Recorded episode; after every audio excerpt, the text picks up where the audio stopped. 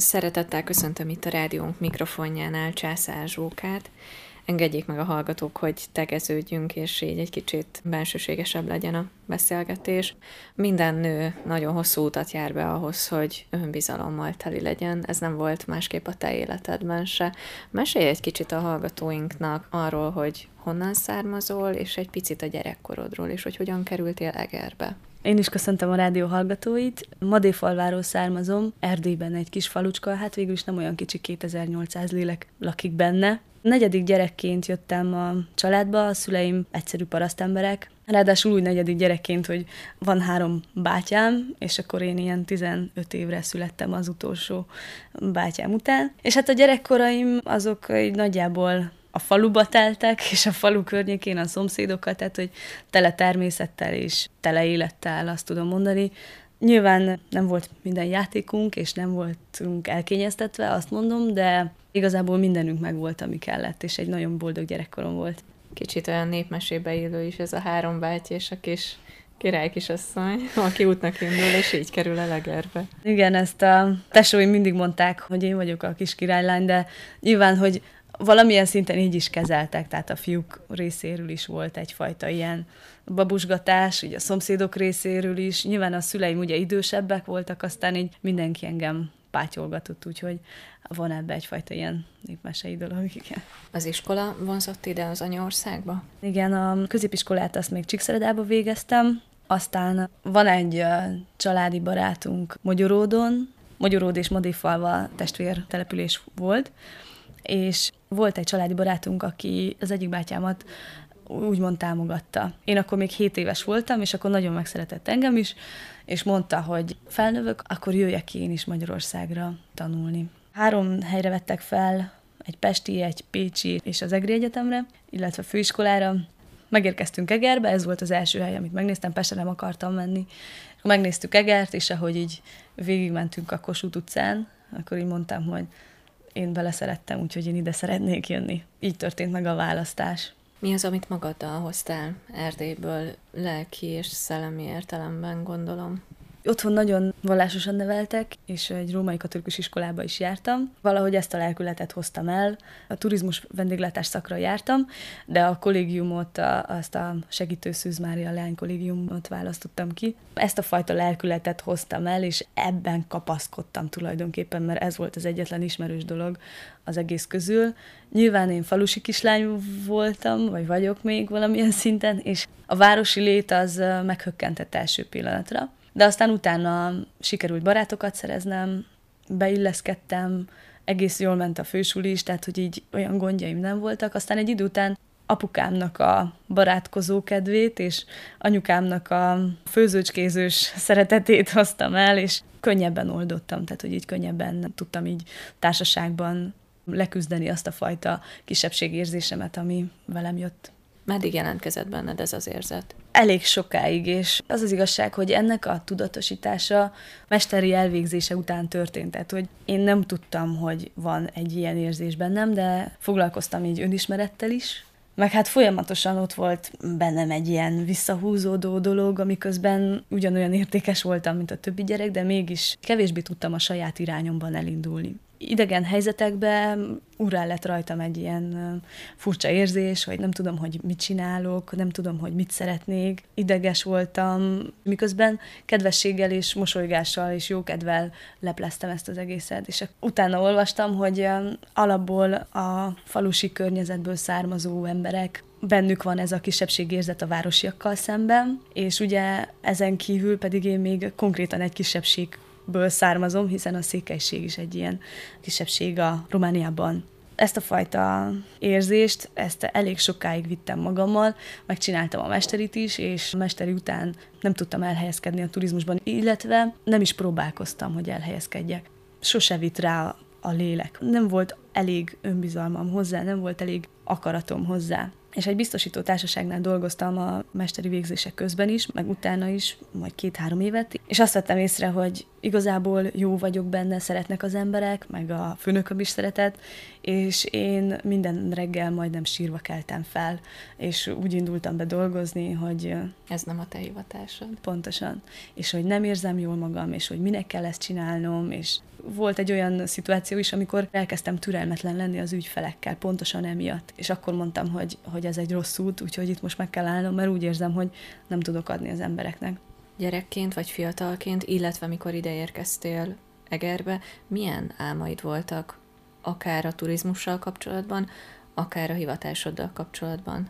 Az egyik nagy álmom az, hogy hazamegyek, és otthon teszek a turizmusért, illetve egyáltalán azért, hogy a vendéglátás és maga a vendégfogadás színvonala emelkedjen. A másik álmom, hogy létesítek egy olyan helyet, ahol megszállhatnak emberek, főzök, és mellette van egy kis kertem, ahol zöldségeket termesztek, és van néhány állatom. Ez volt a nagyon nagy álmom, és azóta is ez.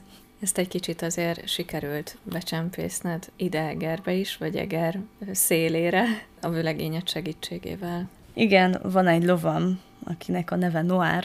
Noár egy olyan álom megvalósulása, ami körülbelül 7 éves korom óta bennem él. Történt ugyanis, hogy otthon született egy csikónk, akivel nagyon összehangolottunk, tehát, hogy amikor játékos kedvem volt, akkor kijött az istálóból és elkezdett játszani velem. Amikor meg megbántott valamelyik testvérem, vagy éppen anyukám leszidott, és mit tudom, sírnom kellett, akkor hátramentem, ő meg kijött, és akkor a nyakába borulva kisírhattam nyugodtan magamat teljesen összenőttünk ezzel a csikóval. És akkor mondta apukám, hogy hát ne éljem nagyon bele magam, hogy megmarad ez a csikó nálunk, mert hogy az az igazság, hogy ő volt a negyedik ló, és nem volt már annyi férőhelyünk, előbb-utóbb el kell adnia. múlt az idő, nyilván el is adták, és akkor meg is szakadt a szívem. Tehát, hogy sokáig nem tudtam feldolgozni azt, hogy elvettek tőlem egy társat tulajdonképpen, így 7 évesen. És akkor mindig így bennem volt, és azt mondtam, hogy jó, oké, okay, akkor nem ígértetem meg senkivel sem, hanem én magamnak ígérem meg, hogy fogok venni egy olyan lovat, akit majd nem adhat el senki sem járok egy szalsza közösségbe, és pont volt egy barátunk, aki lovagoltatott, és akkor mondtam neki, hogy vigyen már el engem is néha-néha lovagolni, hogy nagyon szeretnék megtanulni.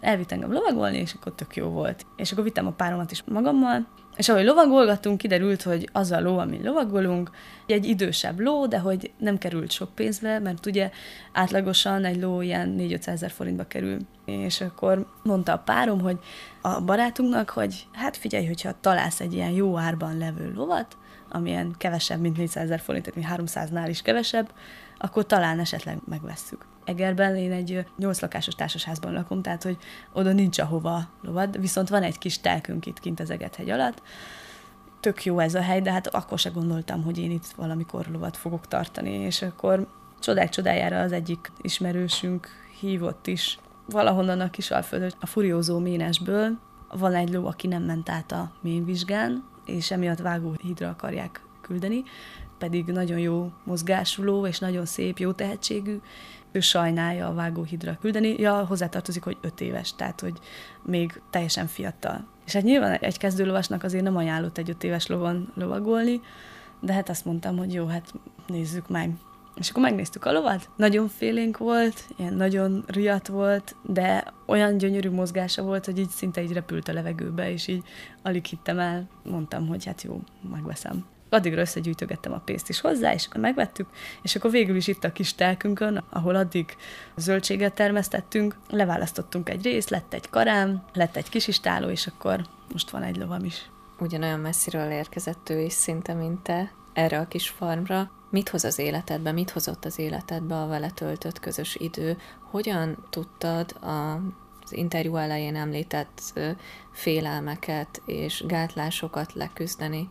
Nagyon érdekes, mert mielőtt lovam lett volna, említettem már ezt a fajta ilyen nehezen megvalósító dolgot. Tehát, hogy most ezt úgy kell érteni, hogy, hogy például a munkámban is, hogy hiába voltam valamennyire jó, vagy közepesen jó, anyagilag számomra nem volt kifizetődő. Volt még egy-néhány ilyen gát például, hogy nem mertem vezetni, nem mertem emberek előtt nyilvánosan beszélni, pedig tudom, hogy, hogy bennem van egyfajta ilyen kedvesség, amit nagyon szeretek így az emberekkel beszélgetni, és nagyon szeretem az embereket, de hogy így nem jutottam el odáig, hogy ez meg is történjen. Na és akkor, ahogy megérkezett Noár, hát nyilván előtte is volt egy csomó gát, hogy, vagy egy csomó félelem, hogy hát azért a ló az nem egy kutya.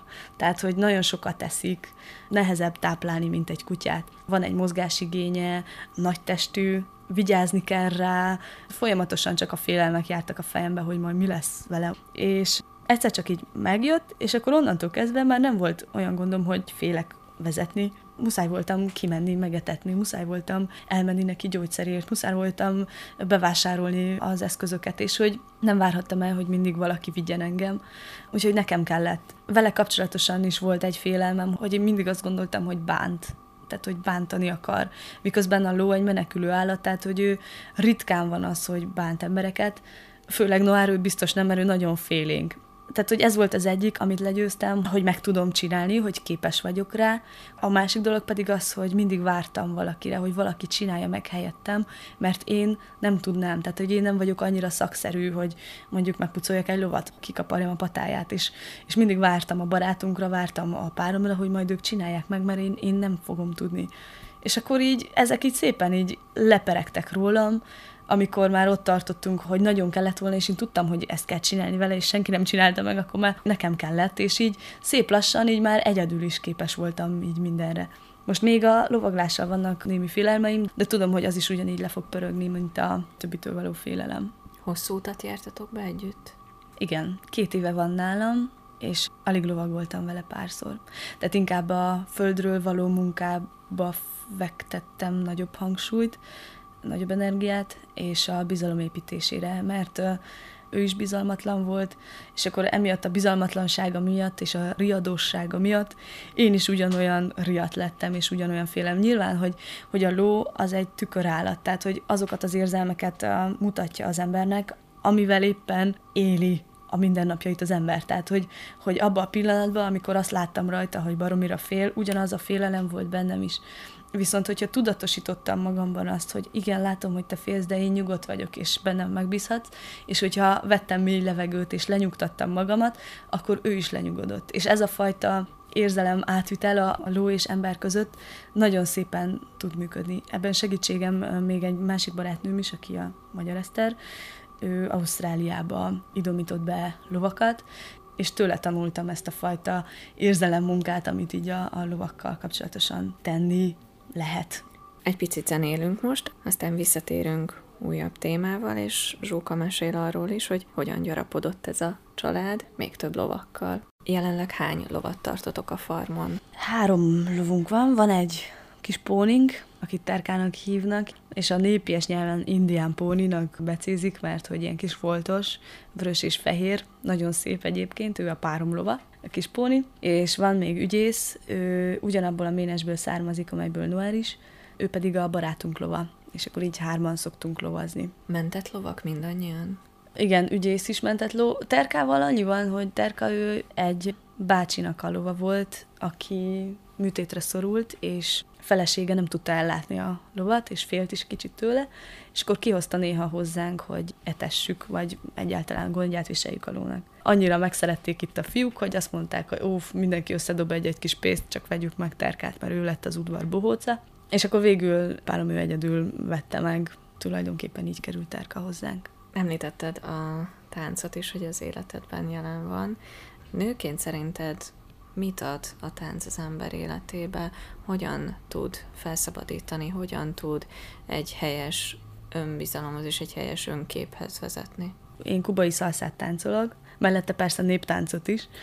A néptánc az egyfajta egyenességet és... Kicsit merevebb. Így van, és egy merevséget ad. A szalsza ehhez képest a lágyságot, nőies tartást és a lazaságot, jókedvet ad hogyha az ember tud táncolni, akkor szerintem az önmagában már ad egy önbizalmat. Ami a szalszával kapcsolatos, ugye a férfiaknak férfias, a nőknek meg nőies a mozgása, és ebből adódóan így a, így a női önbizalmat is erősíti. Meg az az érdekes, hogy pont ez az a tánc, ahol tudja a nő megtapasztalni a vezetettség érzését, a férfinak meg meg kell tanulnia a vezetői képességet. És ami nem a, mit tudom, a cégvezetői vagy a, az ilyen vezetői képességre gondolok, hanem inkább a társas vezetőre, hogy hogyan tud vezetni egy nőt. És akkor ugyanakkor jelen van a bizalom is, hogy a két fél között, hogy a nő megbízik abba, hogy mondjuk a, a férfi hova akarja vezetni, tehát hogy két ember között is kell egyfajta bizalom, hogy a nő megbízik abban, hogy a, a férfi jól vezeti őt, a férfi pedig megbízik a nőben, hogy tökéletes követőre talált, tehát hogy olyan társra, aki tudja követni az ő vezetését. Hogyan van jelen az életedben a turizmus és az utazás? Hogyan tudtál visszatérni a biztosító cégtől odáig, hogy akkor az utazás és Erdély még az életed része legyen, vagy uh-huh. újra az életed része legyen? Nagyon nagy honvágyam volt, illetve rendszeresen van. Emellett pedig ugye említettem, hogy így a szalsza csapatnak vagyok a tagja, és a csapatból kialakult egyfajta ilyen közös utazás Erdélybe. Sokan nem voltak, és akkor mondták, hogy menjünk már el együtt. És akkor azóta is járunk évente háromszor, négyszer, és ezeket az utakat leginkább azért szeretem, mert baráti közegben vagyok egyrészt, másrészt pedig az otthonomba viszem az embereket, ami rendkívül nagy büszkeség, ezen kívül pedig, hogy a turizmust azt kézzelfoghatóvá teszem, tehát hogy, hogy a átolcettig jelen vagyok. Ezzel kapcsolatosan pedig létrehoztam egy blogot is, ami a zsókaland.hu, és a blogomon főleg ilyen lovas témákat osztok meg, az utazásos témákat, és így a főzés szeretetével kapcsolatosan egy pár gondolatot, amit főleg azért szeretek, mert látom így a fejlődésemet is, látom így a, csapatot is, könnyebben meg tudok osztani recepteket így a barátnőimmel, és örvendek annak, hogy létrejött egy ilyen dolog, mert egy kicsit így valahogy így visszatükrözi az életemet így a saját számomra is. Jobban főznek a székelyek, mint itt az egriek? Mit vettél észre? Nem hiszem. Mindkét nemzetségnek megvan a maga sajátossága. Én nagyon szeretem ötvözni egyébként. Tehát, hogy nagyon szeretem a székely konyhát is, nagyon szeretem a magyar konyhát is, de szeretem a külföldit, de akár szeretem mondjuk az egyes ilyen irányzatokat, mint a vegán irányzat, szeretek csak ilyen zöldséges dolgokat főzni, egy ilyen jó kis egyveleget alkotni így az egész tudásból. Egyébként a román konyhát is szeretem, meg a, a balkán konyhát, ezt nagyon. Ahhoz, hogy ilyen önfelett és önbizalom dús vagy mostanában már ahhoz képest, ahonnan indultál, mi segített még azon kívül, hogy kezded magad megvalósítani abban, ami az álmod volt? Nekem elsősorban a, mindenképp az önismeret segített. Jártam olyan előadásokra, majd, hogy nem ilyen mentálhigiénés, pszichológiai dolgok, amik segítettek, de jártam coachingra is, nagyon sok könyvet olvastam, számtalan könyvet, tehát hogy minden este olvasok, nem is tudok olvasás nélkül elaludni. És ezek a könyvek, ezek főként olyan dolgokról, vagy olyan témában, mint a hogyan találjuk meg egyáltalán az álmunkat, mert sokáig nekem is az volt a problémám, hogy fogalmam nem volt arról, hogy mit keresek ezen a világon. Nem tudtam, hogy mit csináljak. Nem tudtam, hogy mire vagyok jó, mire kellek én itt egyáltalán. Amíg én ezt megtaláltam, az egy nagyon hosszú út volt. Tehát, hogy ez egy ilyen eléggé küzdelmes négy-öt év volt amíg én ezeken túljutottam. Ebbe volt egyedüllét is, viszonylag hosszú idő, amikor teljesen egyedül voltam itt Egerbe. Volt olyan is, amikor nagy baráti társasággal éltem meg ezeket a pillanatokat, és talán most vagyok igazán a helyemen. És olyan érdekes, mert ezt nem a fizikai helyre értem, hanem inkább így a, a lelki helyre. Tehát, hogy most érzem azt, hogy, hogy úgy visszataláltam ahhoz az igazi énemhez, aki mondjuk meri megmutatni magát. Tehát sokáig ez is problémám volt, hogy nem mertem elmondani, hogy mi az, amit én szeretek, vagy mi az, amit én szeretnék. Nem mertem egyáltalán belegondolni abba, hogy lehetek annyira idézőjelesen önző, hogy, hogy elmondjam, hogy én ezt szeretném. Tehát, hogy nekem az önzőségnek számított. Holott elég sok helyen ki van mondva az, hogyha nem tudjuk, hogy mi magunk mit szeretnénk, akkor más se fogja tudni, hogy esetleg mivel kedveskedjen nekünk. Ez most egy nagyon banális példa, de hogy legtöbbször ez volt a legnagyobb problémám. És hát azóta, amióta így elkezdtem ezekkel a dolgokkal foglalkozni, az álmaim útjára lépni, csak elkezdem azokat a dolgokat csinálni, amit mindig is szerettem volna. Azóta rájöttem, hogy többen szeretik ezeket a dolgokat, mint ahogy én gondoltam. Tehát például Erdélyt is többen szeretik, mint a hány emberre én Sacper kb. gondoltam volna. Ez az egyik dolog. A másik dolog pedig, hogy elkezdtek megjelenni a lehetőségek az életemben maguktól, Ilyen például most egy Európai Uniós pályázat, amit így otthon nyertem, és ez is egy olyan, hogy én nem hittem volna, hogy ez valamikor egyszer lehetséges, mert mindig azt hallottam, hogy inkább de foglalkozz vele, mert nagyon sok gond van vele, hogy nem biztos, hogy meg lehet azt nyerni, hogy, hogy fölösleges, azt vettem észre, hogy ha elindulok az úton, a felé tényleg, amit meg szeretnék valósítani, és az egy jó szándékú dolog, tehát mondjuk a turizmusnak egy olyan része, ami mindenkinek tud adni, vagy nem mindenkinek, de a célcsoportnak legalábbis, akkor azt mondom, hogy szerencsés vagyok, hogy végül is erre az útra rátaláltam egyrészt, másrészt pedig úgy érzem, hogy ez támogatva van. Hogy jönnek a jó lehetőségek, és azt látom, hogy kapom a segítséget emberektől, kapom a segítséget fentről, tehát hogy így kezd minden összeállni. Mit tanácsolsz a nőtársaidnak, akik hasonló gátlásokkal és félelmekkel indulnak neki az útjuknak, vagy esetleg még nem találják az útjukat, hiszen nem csak 20-30 éves korban vannak az embernek félelmei, van akinek sokkal később kopogtatnak be ezek az életükbe. Azt veszem ki a szavaidból, hogy a természetközeliség az mindenképpen egy kulcs a te életedben. Abszolút. A természet az az egyik legjobb terápia az ember életében, tehát hogy biztos vagyok benne. Tehát, hogy minél több időt töltök a természetben, annál jobban érzem magam. A másik dolog pedig, hogy igazából magát a félelmet felismerni, az szerintem már egy nagyon nagy dolog. Tehát, hogyha bevallom én magamnak, hogy ez egy félelem, akkor már meg tudom nevezni a farkast, és akkor onnantól kezdve tudom, hogy akkor vele most kezdeni kell valamit. Mondom, most konkrétan ilyen a lovaglás, hogy tudom, hogy félek a lovaglástól, tehát tudom, hogy félek attól, hogy leesek, tudom, hogy félek attól, hogy hogy fog a ló viselkedni, de nem probléma, mert minél tisztábban látom ezt a helyzetet, annál tisztábban tudom azt, hogy mit kell csinálnom, tehát mit kell még megtanulnom ahhoz, hogy, hogy ebbe jó legyek.